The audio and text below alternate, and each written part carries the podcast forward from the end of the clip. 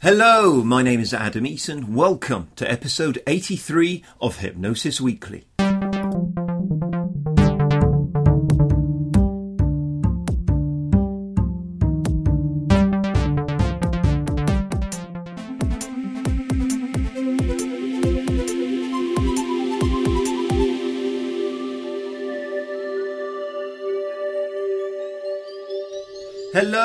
Hypnosis friends, and a very warm welcome to Hypnosis Weekly. Once again, in my own highly biased opinion, I think I have a stunning show lined up for you today. In a short while, I'll be sharing with you this week's interview with my guest, Dipti Tate. Then we'll have this week's Hypnosis in the News stories, examining the media where hypnosis is featured, offering up some personal subjective commentary on the ways hypnosis is portrayed in the media, but also comment on some of the content of those media stories. We then return with our professional discussion with my guest, Dipti Tate. We'll be talking about her work using hypnotherapy to help with grief, a topic not covered before here on the show. We'll round things off with this week's evidence based factoid before I bid you farewell for another week. As I say at the beginning of every Hypnosis Weekly episode, this podcast is something that I want to encompass a feeling of embracing diversity, celebrating the field of hypnosis, and encouraging friendly, professional, enjoyable discussion and debate, as well as doing its best to inform and educate. I do not share the same stance as most of our guests and at times have major differences in approach and leaning, but all are incredibly lovely people who I'd happily talk with until late in the pub, and all of whom, following their time here on Hypnosis, Hypnosis Weekly, I have a great deal of respect for. If you have questions, queries, thoughts, or feedback, do get in touch via the Hypnosis Weekly website. All the references made in the discussions, along with related links, are posted at each episode on the website www.hypnosis-weekly.com. That's just Hypnosis Weekly with a hyphen in the middle.com. You can add your thoughts, comments, make any suggestions there too.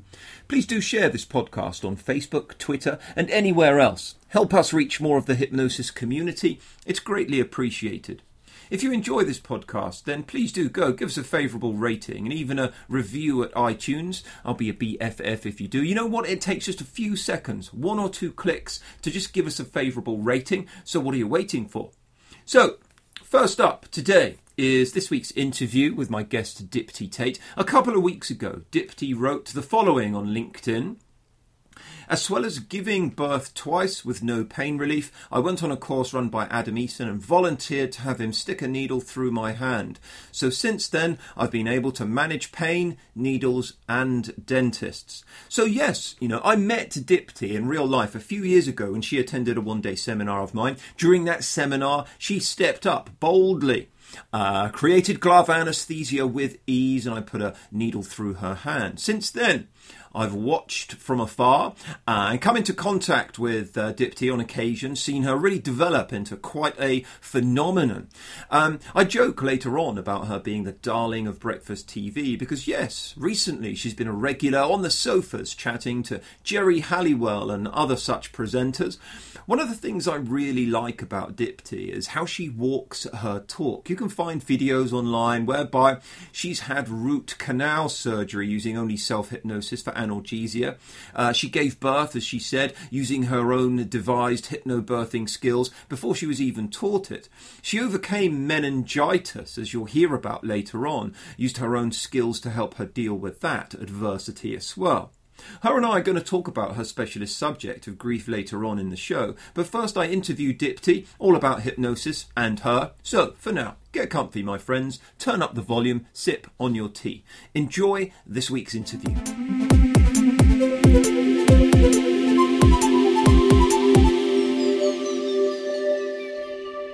So, as I've just been discussing, I'm delighted to be joined by the one and only Dipti Tate. Dipti, welcome to Hypnosis Weekly. Thank you, Adam. Thank you for having me on. Um, um I, I, was there's part of me that wanted to call you what what what um, um, has become my my name for you in our ongoing communications, which is Dipti, the darling of breakfast TV, um, because I've seen you on there so much, but I, I chose not to and just mention it afterwards. I hope that's cool. I love that. I think I'm just going to have to change my whole website. yeah, yeah. This is it. This is it. I'm, I'm, I'm here for branding. So, um, So let's let's learn a little bit about, about you first of all. Um, tell us tell us a little bit, you know, about your, your background, how you got into this field, and how you've arrived at where you are now. Well, hypnotherapy was something I was always interested in. Obviously, when I'm, I'm kind of a, a, little bit older than I look. So when I was younger, hypnotherapy wasn't really a thing. Um, yeah. But I got into it when I was actually about 16, and that was actually in the 80s, believe it or not. Um, I was suffering with stress for exams, and, you know, my parents were Indian uh, and they were really like on to me about studying and education, and I just really wasn't really, you know, going very far. And so I used to get really, really stressed quite easily. And then I was, I happened to look through my local paper, and I saw this tiny little advert for a hypnotherapist, and it, she said, "We deal with stress-related issues," and and I, I was really brave, 16 year old with all my pocket money, and I rang her, and um, and off I went to this little room, and she sat me down and, you know, just did some what I would think nothing really happened at the time. Mm. Uh, and I walked out of there thinking, well, that was a bit of a interesting way to spend my fifty pound allowance that I had for the year, kind yeah. of thing. Anyway, um, long and short of it was that I still felt stressed, but I was able to cope with it much better, and I just didn't know why. Mm. So then hypnosis was something part, uh, you know, sort of stuck into my mind as something that could potentially be useful. So. Mm. Skipping forward, I didn't actually study psychology or anything, you know, or I uh, didn't go down that road. I kind of went into the media uh, when I uh, qualified and I did a media studies degree and everything. And then I kind of went into TV and, but hypnosis was always part of my world, like my thinking. I'd always be really interested in how the brain works. Um, I used to love Tomorrow's World. Don't know if you remember that. Yes, I do indeed. So anytime the you know anything was on about the brain, I'd be there. I'd be watching. So it really was a hobby, quite yeah. really. Honestly, it was a hobby. Yeah. And then um, I grew up and then I started doing a lot of reading and researching and, and stuff like that, even though it wasn't my career. Um, and then I went on to have children and and I decided that I was going to do my own version of hypnobirthing. So I gave birth to these two boys without any pain relief, and and that was just from Brilliant. pure self study. Yeah. Um, and I thought, gosh, well, if I can do that, I can almost do anything, you know. And that's how it kind of started for me. Yeah, yeah. Yeah, brilliant, brilliant. I, you know, I, I love hearing about that.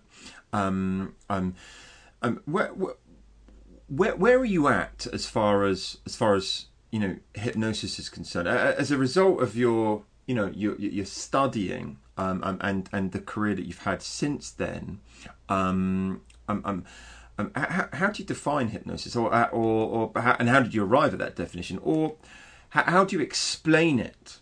to, to clients and to you know when you when you're stuck in a in, in the kitchen at parties, you know, and people are asking you about it.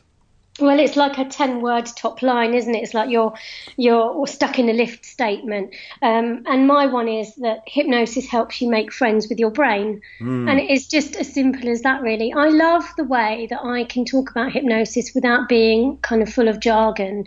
Um, yeah, I kind of I really like to bring it into the real world and you know bring it into the everyday language yeah. um, and and I like to help people kind of experience it for themselves rather than try and you know explain it or over explain it sure. um, so that's kind of my way of of of sharing what I do is I just say to people look let's give it a go you know close yeah. your eyes or or or just go into your imagination so I'll kind of do you know, like James, I don't know if you, you know James Tripp. Yeah, no, so he does that. Yeah, so hypnosis without trance thing, and you just kind of talk to people, and they probably don't realise you're doing it, but you're just, you know, just going into language patterns as normally as you would speaking. So that's yeah. kind of the way I like to share what I do, yeah. really. Yeah, yeah. And so, so you, you mentioned James there. Tell me, um, um, who, who, are some of your other major influences in this field? Um, um, are there are there certain books and authors that have taught you most? Are there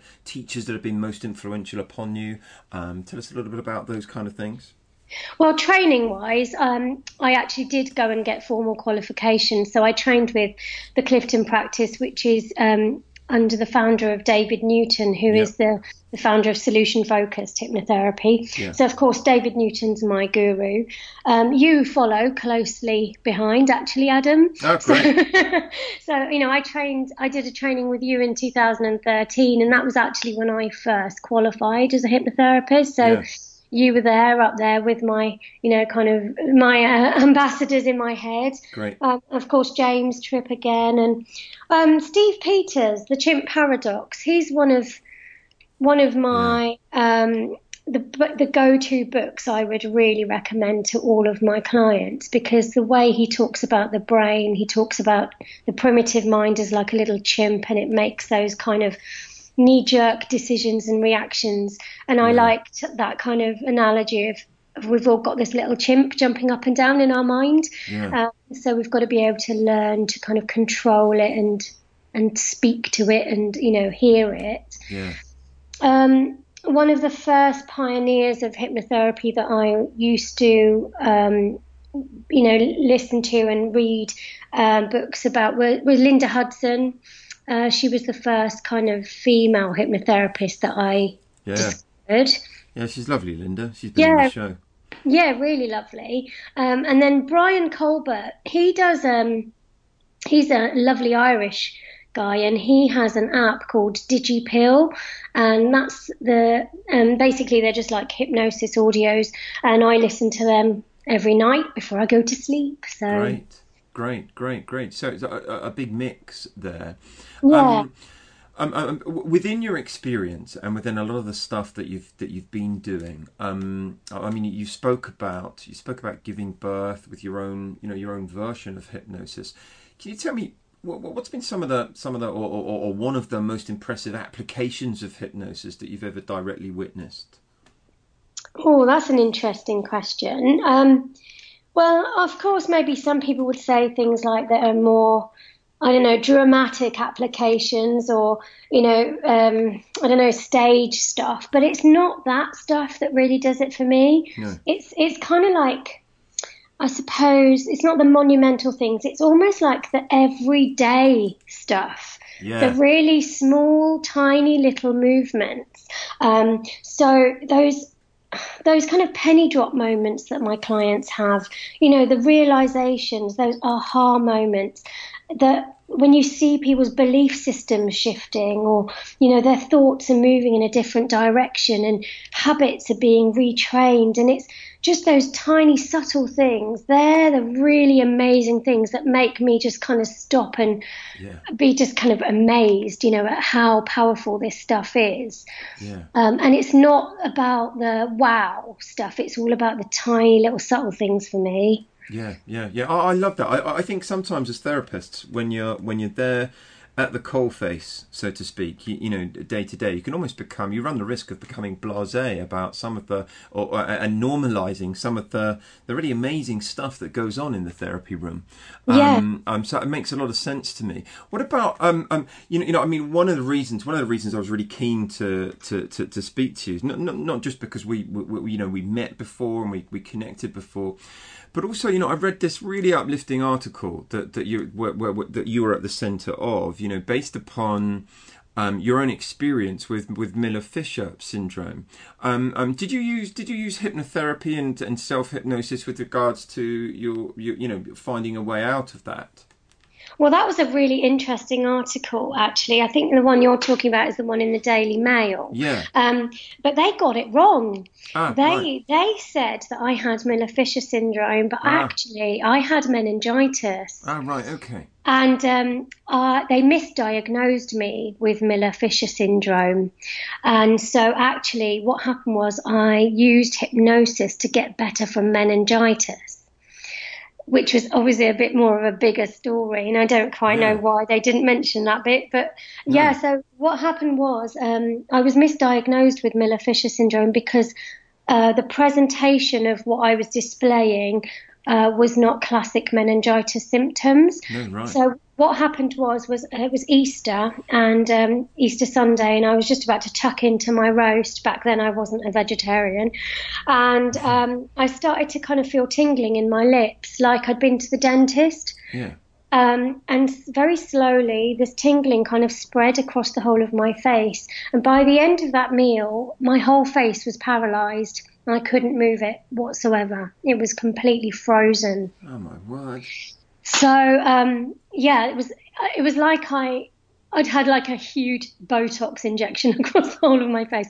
So yeah. I just looked, I you know, I looked like a ventriloquist. I couldn't animate my face. There was no no movement there whatsoever. The only thing I could move was the bottom half of my jaw, and I could blink the top like eyelids down, and that was it. Um, so yeah, this was quite a scary uh, thing. Yeah. So basically, um, we went to the hospital, and cutting a really long story short, they put me in in under observation for a whole week, and and they didn't come to the conclusion it was meningitis at all, even though they had taken a lumbar puncture. And um, oh, blimey. They, um, the interesting thing is that this was before I actually came on your pain one, on your yeah. pain workshop. And they did this lumbar puncture and they said to me that you know, this procedure is going to be really painful. You're going to have a wicked headache. You're going to be bedridden. Um, it's going to be a six hour procedure. And I was thinking, why is it going to be a six hour procedure? And they had to take something like six vials of um, CSF, which is obviously the, yeah. the cerebral fluid. Yeah. And they said it takes about an hour to fill up each vial. And so I had to lie there for six hours while they were doing this. And the interesting thing is, they had a junior doctor as well as a a, a, a normal doctor there, yeah. and the, the junior doctor. excuse me, the normal doctor was trying to explain exactly what was happening.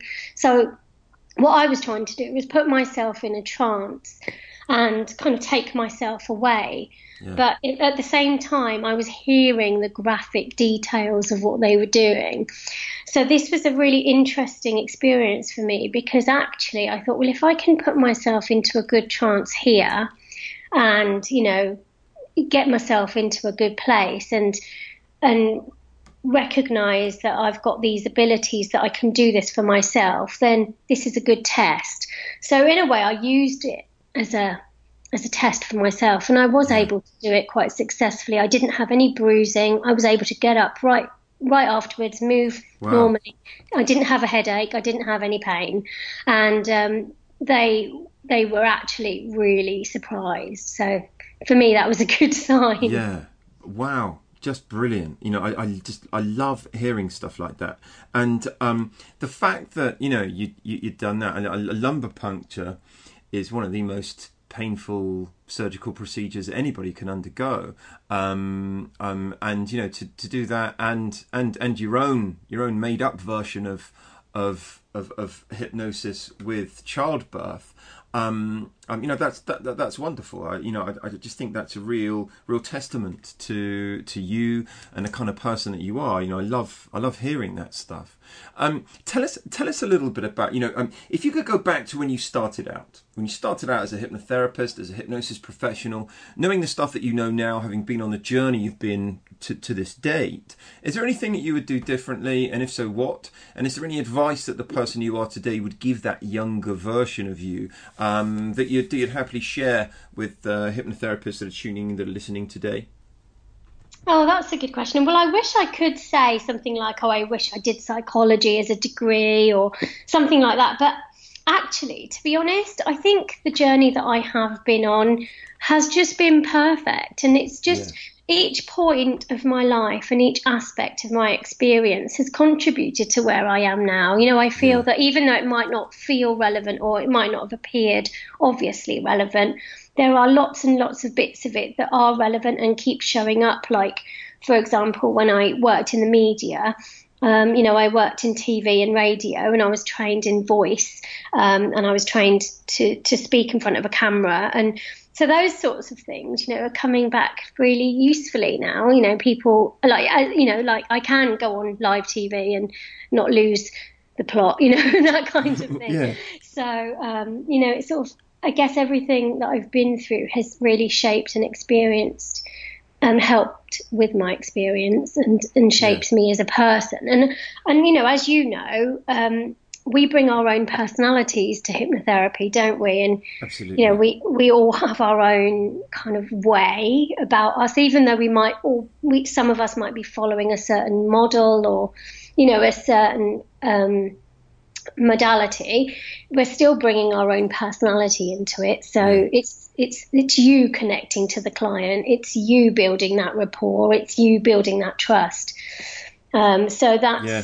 So I think all of my experiences have, have made me what I am today. So I, I don't think I would actually change anything. Actually, No, no, that's really good to hear. Um, um, the um, you know, uh, I, I I I love you know, there's there's some real gold in. In, in what you just said there, as far as I'm concerned, you know, I love this idea of, of people being really honest about what their, their their personality is and who they are, both both with with clients, you know, because heck, then you don't have to you don't have to attempt to be congruent, or you don't have to try hard to develop rapport because you you are just busy being yourself and and letting your true personality come out. And I think you know, very there's a, there's a lot of there's a big trend in uh, amongst hypnotherapists to kind of behave and become a way that they believe they should be perceived rather than being being true and honest about who they who they really are um, so for me it, it really rings a bell when you when you said that it's about authenticity, really. I mean, if that's what we're teaching and we're helping our clients move towards. excuse me, the empowering part of themselves. You know, I mean, I don't really like all these massive buzzwords, but you know what I mean? That whole Yeah. authentic person that you, you know, celebrate the uniqueness of you. Well, if you're not doing that, then I don't know. That just doesn't resonate very well with me. Yeah, yeah, I agree. I agree, and and you know, I think I think it makes for effective marketing as well. You know, because people pe- people see see the kind of people that we are, and um and so on. Yeah, yeah, it's it's it's really lovely to hear. Um, tell tell me now. What, what, you- and I are going to be speaking some more about um about, about some of the topics within your book, Good Grief, um, in a short while. Um, um, for now, where can people go to learn more about your work, your approach, and and, and stuff that you do? Well, if you want to connect with me in real life, um, my website is thecotswoldpractice.com. Um, I also work with people, excuse me, I've got a real frog in my throat today. I also work with people online over Skype and that kind of thing, and that's diptytate.com. I really need some consistency here, but everything is really different. All my names are really different. Um, and on Twitter, you can find me at Dipnotherapy. And I have a YouTube channel which is Dipty the Hypnotherapist. Great, great. And um, we'll have links to all of those pages and sites over at this episode's page of the Hypnosis Weekly website. Um, Dipti, thank you for now. We will be back with Dipti Tate in just a few minutes' time. Stay tuned.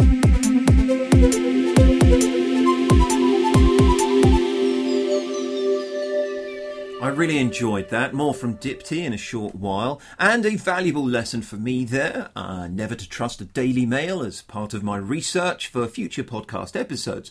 I was going to try and edit that bit uh, as a means of trying not to make me look so ill informed, but heck, I like to admit to my own fallibilities on occasions.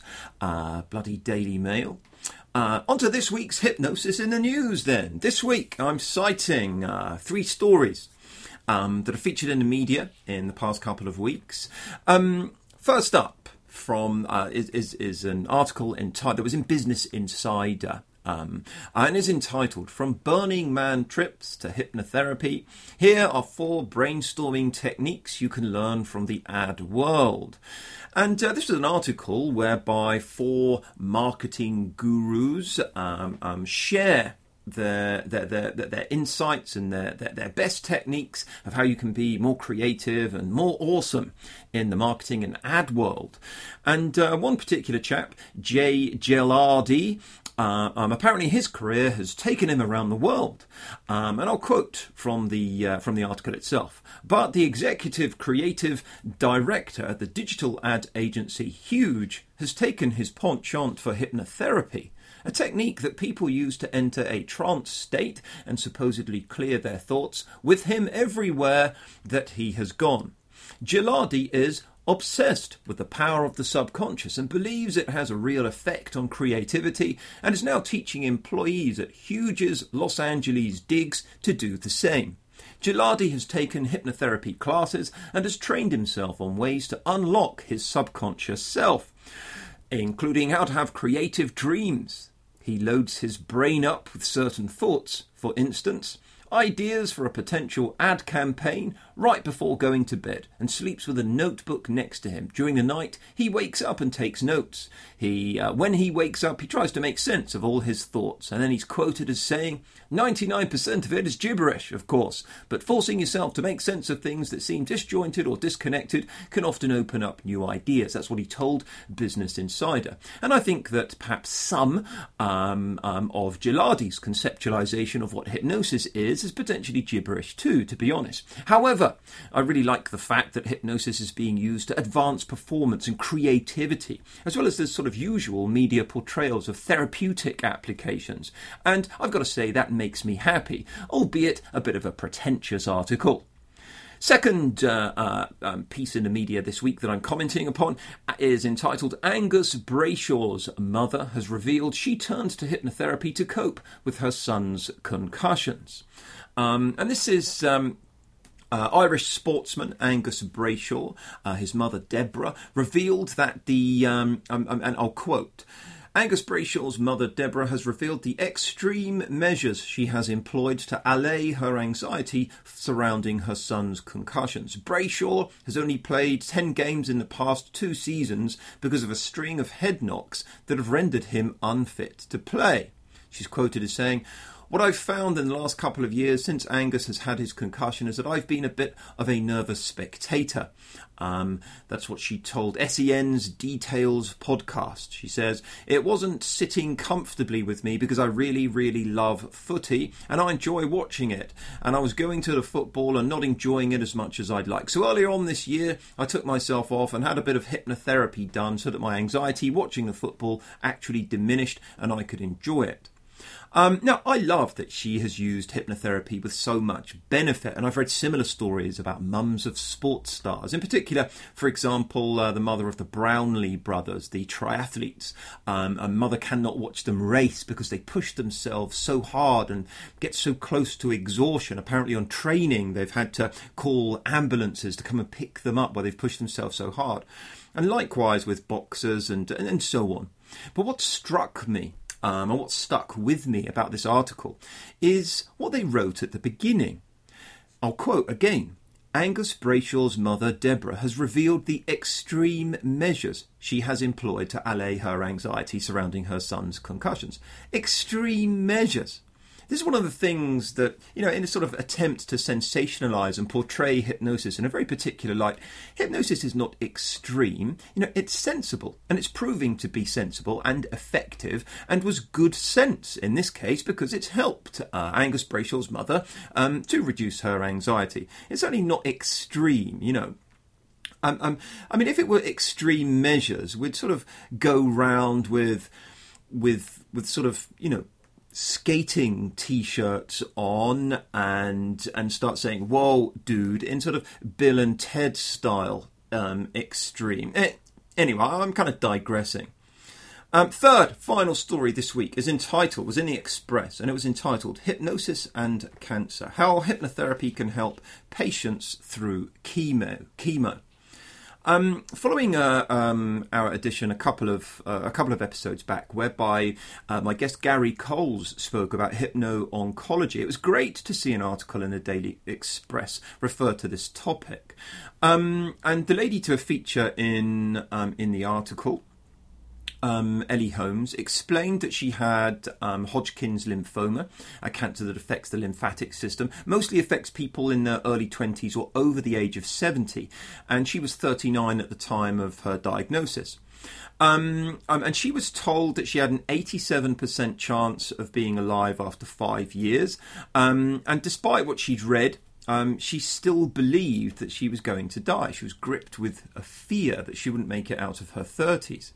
Um, and when she was sort of reeling from the shock of her diagnosis, her father died, um, um, very sadly, and she was given six months of chemotherapy, a treatment that made her incredibly sick. She lost all of her hair, and she felt that she looked awful.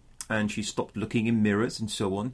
And it took her some real courage just to walk through doors into the hospital every fortnight um, um, and and so on. As you know, if any of you have encountered anybody that's been through this, you know, it's um, um it's in, incredibly challenging period of time in anybody's life and, and for those around those people. Um, and she's quoted as saying, you know, that cancer battle batters you mentally, physically, and emotionally. And for her, the worst aspect was definitely the nausea and the sickness. And she reacted so badly to the chemotherapy that she'd start being sick virtually the moment that the drug was administered. And um, a nurse, I would say an enlightened nurse at that, suggested that hypnotherapy may be um, a solution might help her. And she was desperate for some relief, decided to give it a go. At her first session, she sat down on a comfortable chair, and um, and and the therapist gave her a blanket. Never mind. Um, um, and at her next chemo session, she felt queasy, but she did not vomit once. And you know, I just loved reading that. Huge smile when I read that. Um, Two weeks before that, she was sick at the hospital when connected to the drip in the car coming home and throughout the rest of the day and the evening. And that just didn't happen again after hypnotherapy. She went every weekend um, before treatment on the Monday and states that, you know, she'd wish she'd known about it sooner. Um, um, her treatment finished back in 2007 um, and she's she's she's been free of cancer since then. She's gone on to lead a very fulfilling life, being an author, and has written a book about her experiences and so on. And I just think is a wonderful advertisement. You know, dis- despite the blanket thing, um, um, a wonderful advertisement for hypnotherapy and some of the stuff that really can be done with it um, in the face of some some really serious treatment. You know, not not making any claims that hypnotherapy cures, um, instead that it actually, in an adjunctive capacity, you know, really gave her, her her life in a number of different ways, um, um, which is wonderful to read. Links to all of those stories given over at this episode's page of the Hypnosis Weekly website. Do have a read. Now, next up, we have this week's professional discussion. I welcome back Dipti Tate. As you'll hear, um, Dipti has encountered, uh, sadly, her own fair share of grief, and following her own dealings with it, and following her qualifying as a hypnotherapist, she went on to write a book, um, Good Grief, and work with people that were suffering with grief. Um, that's what it's all about this time round. Here is this week's professional discussion about using hypnotherapy dealing with grief with Dipti Tate. Enjoy.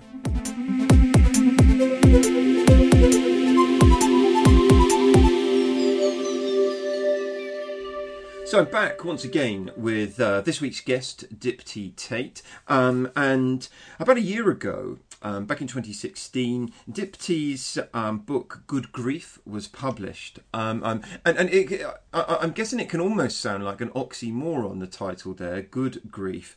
Um, um, so, Dipti, first of all, tell us a little bit about the background, how the book came to be, and, and why you decided to write a book with this focus upon the subject of grief.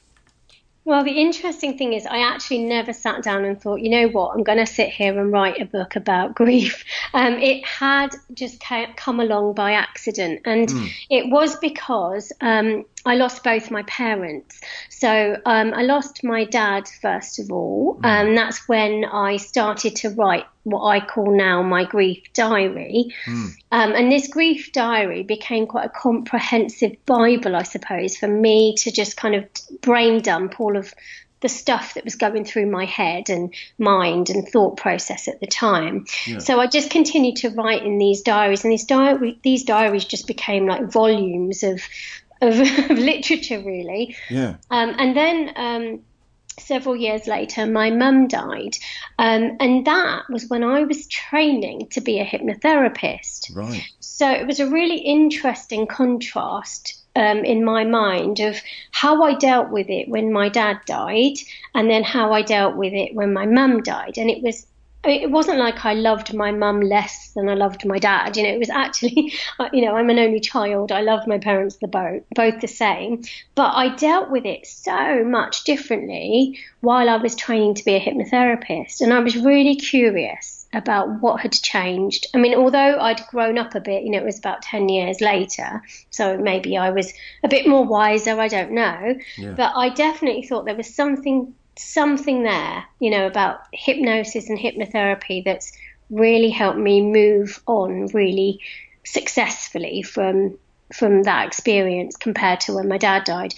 And then I thought, well, what is it? So I went back to these diaries, um, and then I realised that there was actually gold dust within this these diaries and I, I, got a book writing coach actually and she helped me consolidate all of those diaries into what is now good grief the book and the reason why it is an oxymoron is because grief isn't normally seen as a good thing um, and yeah. we we don't really celebrate it um, especially in the western world uh, but actually um, I kind of see it in a different way now, and I help people realize that actually it can be a good thing.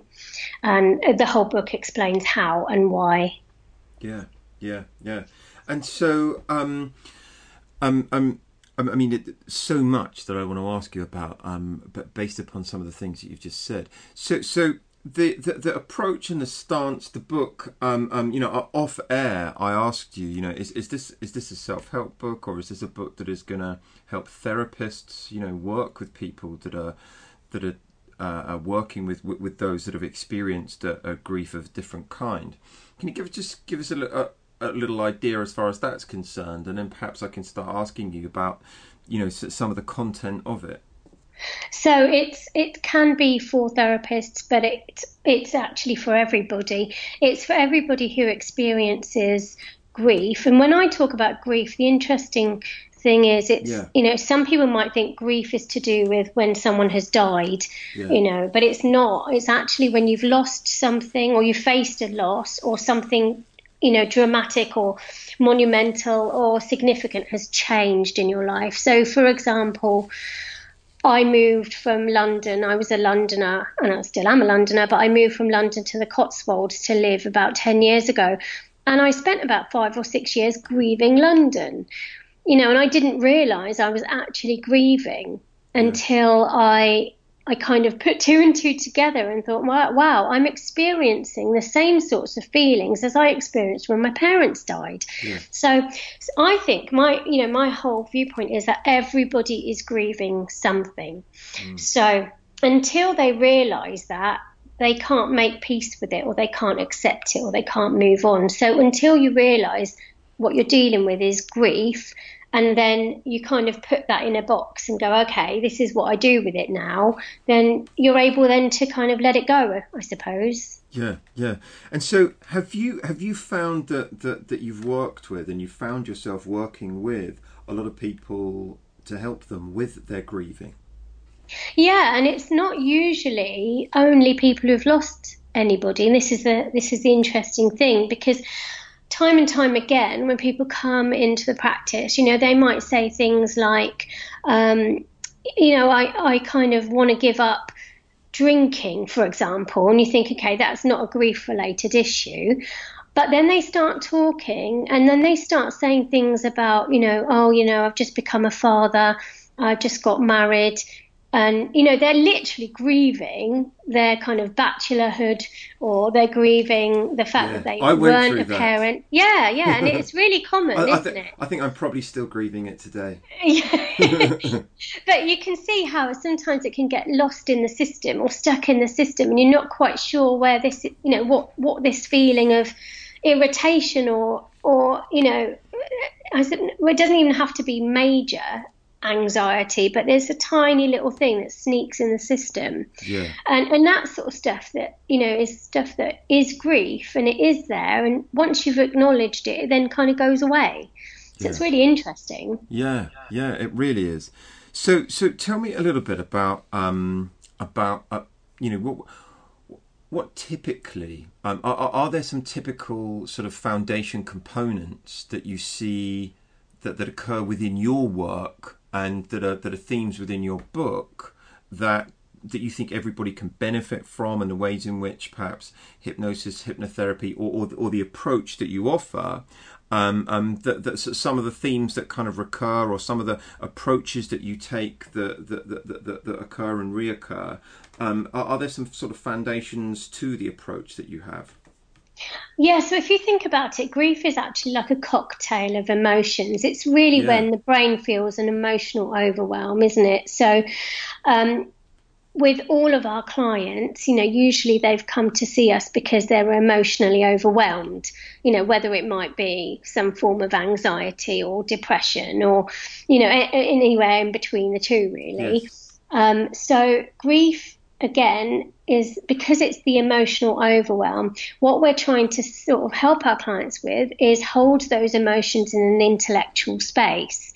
So that's kind of where we are with the solution focus part of the work is is moving from the primitive emotional mind over to the intellectual mind, the part of the brain that can look for solutions, access your resources, you know, move yeah. you in a direction that is um, not just solution focused, but innovative, creative, you know, that kind of thing. Yes. So, because we want to move our clients into the intellectual mind, into the part of their mind that that kind of sees things from a different point of view. Yeah. Um, there's some key questions that we can quickly ask them, and I call this the no yes principle in my book.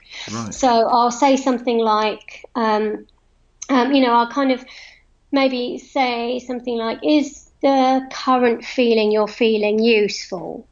So we're not judging the feeling or no. trying to dismiss it or get rid of it or, you know, trying to ignore it at all. We're just asking that question. Is it useful? If the person says, yeah, it is useful, then fine. We don't have to do anything with it. Yeah. They're all good, really. Yeah. If they say no, then I'll say, well, do you want to change how you're feeling? And so then that encourages them to think about, well, actually, am I, are they going to take ownership with recognizing that their change has to be made. Um, so, do I want to change how I'm feeling? If they say yes, which they usually do because that's why they're sitting there, yeah. then I'll say, well, what feeling do you want to move towards? So that goes back into the solution focused aspect. You know, yeah. we know that you're feeling, uh, I don't know, overwhelmed or anxious. We know that. We'll leave that there. But what actually do you want instead? So it's moving them in that direction. Yeah. And then they have to start to tell you, well, I do. Usually my clients will say, well, I don't want to feel overwhelmed. And then I say, yes, but what do you want to feel? Yeah. Well, I just told you I don't want to feel overwhelmed. Yeah. And so it's really difficult sometimes for people to kind of realize that they're focusing on what they don't want rather than what they do want. Yeah. So it's our job, isn't it, to just kind of go, well, what do you want? And eventually they get it and they may say, well, I just want to feel happy. Or sometimes they'll say, I want to feel normal. And I just think, oh my God, normal. yeah. Um, something inside me gets pushed. um, and so usually it's a, it's a positive feeling. And then we ask things like, well, what small thing can you do to move towards that feeling? You know, so maybe on a scale of zero, you're not there at all, and 10, you're there. What would move you up to a one? You know, so then yeah. they get that action going. They'll tell me something like, well, actually, um, I might call my sister and have a little chat with her. You know, it'll be something that the client will come out with. And then it's kind of like helping them to realize how will they know that they're moving in that direction. So they're taking that kind of ownership. So the no yes principle comes from is my current feeling useful? If they say no, and then they say, I say, do you want to change it? And they say yes, then that is the invitation for that yeah. principle to carry on working. Really. Yeah, yeah, that makes a lot of sense to me. Um, um, you mentioned you mentioned your own grief diary um, um, so to speak, that, that yeah. you know, but before you trained was something almost like a stream of consciousness of some kind. Um, um is is diary diarizing or self monitoring um, part of part of your approach? Um, obviously, from a therapeutic aspect, from what I do with solution focused work, that's not part of that system. But I feel that, you know, it's always for me useful to get stuff out of my head yeah. and on a piece of paper because that way my intellectual mind can take control over it. Yeah. Um, otherwise, it just becomes a tangled ball of emotional mess, really, inside yeah. my mind. So for me, I feel it's a good way for me to sort of get perspective, really. Yeah. Um, and, you know, it's kind of like, that's kind of the way my mind works. So I always say, look, just dump it out of your head, put it on some paper in front of you. But that's my approach. So you yeah. know, it might not work for everybody, but yeah, works for yeah. me. Yeah, and and you know, I, I, one of the things I, I often find about grief, for example, um, is is is I think typically society and people in general really really really tiptoe because you know the, the, these people that are very delicate and going through, you know, exactly as you've said, some some emotional or sensory overwhelm um, um, of, of a wide variety. Um, um, do you do, do, you do you find that you have some special considerations and you treat people differently as a result of grief, or do you think you know it's we're better served treating them exactly the same as we would a depressed client or an anxiety client, for example? Well, the interesting thing about solution focused hypnotherapy is that we don't dwell on the problem or the issue. Ah, but yeah, but I feel that with grieving clients, I have to be a bit more careful. So I can't, I mean, otherwise, I can go into dangerous territory of them not feeling heard. Um, and then and their emotional mind not feeling honoured, if that makes yeah. sense. So what I will say to them um, is I'll explain how we do things in solution focused work and say, typically, if this was a completely solution focused session, I wouldn't really allow you to talk about it. Um. But what I'm going to do is I'm going to give you a little bit of a, a leeway here, and I'm going to I'm going to say you're allowed to talk about it in this session, and then from this session onwards we move forward. So it's kind of like I give them an opportunity, so they know the ballpark, they kind of know the boundary. Yeah. Um. So that's that's a sort of just a slight bit of a tweak, um, because. Yeah the emotional stuff has to go somewhere. Um, you know, so the problem with grief is that, or the problem with people who are grieving is that they don't know where to put that emotion. It's not channeled correctly yeah. um, or usefully. So it will come out in outbursts in the supermarket or, you know, somewhere else that's not very appropriate. Yeah. So it's just about helping them recognize that it's okay to be overwhelmed emotionally. It's okay to have the whole myriad of anxiety, depression, loneliness, guilt, you know, all of the other stuff that comes in and out of your awareness when you're grieving. But it's it's also okay to understand how to I suppose convey that emotion. So give it a container really.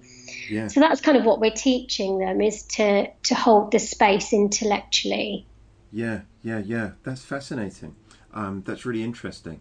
And um, um, you know, um, um, for for hypnotherapists that are listening and that are perhaps thinking, you know, that either they they veered away from from working with people that have experienced grief or or I, you know typically in my experience I don't think grief is is a subject that gets that necessarily gets taught at the diploma level or things like that.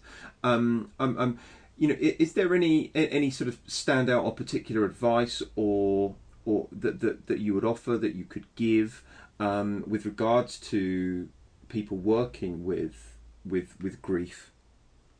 I suppose it's interesting because I I had to learn it again on my own. When I, I kind of do this, don't I? It sounds like I've I didn't realise I was such a kind of lone wolf, but I do kind of just bodge things together for myself and, and just kind of make it fit. It's kind of like I take a bit here from a bit there and a bit from there and a bit from there, and I kind of formulate stuff for myself that works for me. Yeah. Um, so in that case, I I wouldn't know how to direct somebody else how to learn about it apart from um, you know, I suppose maybe read my book and then yeah. understand where I've come from. I mean, even though I don't think my book is a bible of how to do do do anything or how to deal with it, but it's just a way that I found for myself. And because it worked for me, it could potentially work for somebody else, as, you know, whether or not they're um, a client or a therapist. Yeah. Um, and I believe in sharing stories, um, like you do with your podcast. You know, you're you're getting so many different people on and sharing all different kind of viewpoints, and it's it's a really good way of learning, and it's a really good way of expanding your awareness. Yeah. So I think when we can share our stories more and more, uh, we can take bits that feel right and then leave the bits that don't. So it's the same sort of process, yeah. really. Yeah, brilliant, brilliant. Um, um, I could just I could just keep keep talking about this, um, um, and and and but uh, you know I'm doing that thing where I keep forgetting that I'm actually running a podcast here, um, um, and wanting to keep chatting to you. Um, and people that are interested in the book, um, um, can they grab a copy at your website, or is it best to go to Amazon, or what's what is the best place to grab it? Yeah, you can get it from all normal retailers. Um, but if you want a signed copy, you can get that from my website. So there are two places that I mentioned before yeah. the cotswoldpractice.com or diptitate.com. But otherwise, available Waterstones, Amazon, usual places. Brilliant. Brilliant. Dipti, thank you ever so much for coming uh, and being my guest on Hypnosis Weekly and accepting my invitation to be the guest here. Um, it's been absolutely lovely speaking to you. Oh, thank you so much for asking me.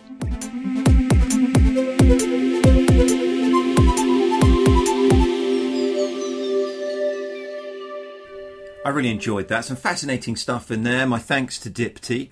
Um, on to this week's evidence based hypnosis factoid of the week. And the fact of the week is this that self hypnosis compares favourably to prescribed medication in the treatment of asthma. There's a 2009 study by Zobiri and colleagues, something that um, a study that I've looked at in great depth as part of my own research. Um, and it compared self hypnosis to a control group that were taking their usual prescribed medication medication in the treatment of asthma. Now, the subjects in the self hypnosis group received an instructional session whereby the subjects were educated about hypnosis and then taught how to use mental imagery with um, or in conjunction with self hypnosis sessions and were told to practice as often as they wished, but at least once a day. And this resulted in a reduction of asthma symptoms and, in particular, um, symptoms. Um, and this is wonderful stuff. You know, I know that um, um, on this slot before before, I've spoken about self hypnosis and hypnosis and how it can um, um, be useful in the treatment of asthma. Um, and uh, I like to I, I, like to really blow the trumpet in this particular regard. So um, there you have it. Self hypnosis compares favourably to prescribed medication in the treatment of asthma, and um, a link to that particular study uh, is included on the this episode's page of the Hypnosis Weekly website. So that is it for this week's 83rd edition. I do have many more exciting guests that are welcome to Hypnosis Weekly in coming weeks. We'll be discussing, debating, celebrating, and above all, remaining friends. Next time out, I welcome sports hypnotherapist Craig Siegel. And I'll let you into a secret. I have a major TV personality joining me in a couple of episodes' time. Um, I'll let the cat out of the bag in next week's show. All the references made in the discussions, along with related links, are posted at each episode on the Hypnosis Weekly website, www.hypnosis-weekly.com. I absolutely welcome your thoughts, comments, suggestions, and questions, so do please message me or add them on the Hypnosis Weekly website. I'll make sure they are addressed, answered, and explored accordingly. Please do share this podcast on Facebook, Twitter, and anywhere else. Really help us reach the hypnosis field. My thanks again to Dipti Tate, and my thanks to you, as always, for tuning in. My name is Adam Eason. This has been Hypnosis Weekly. Until next time, goodbye for now.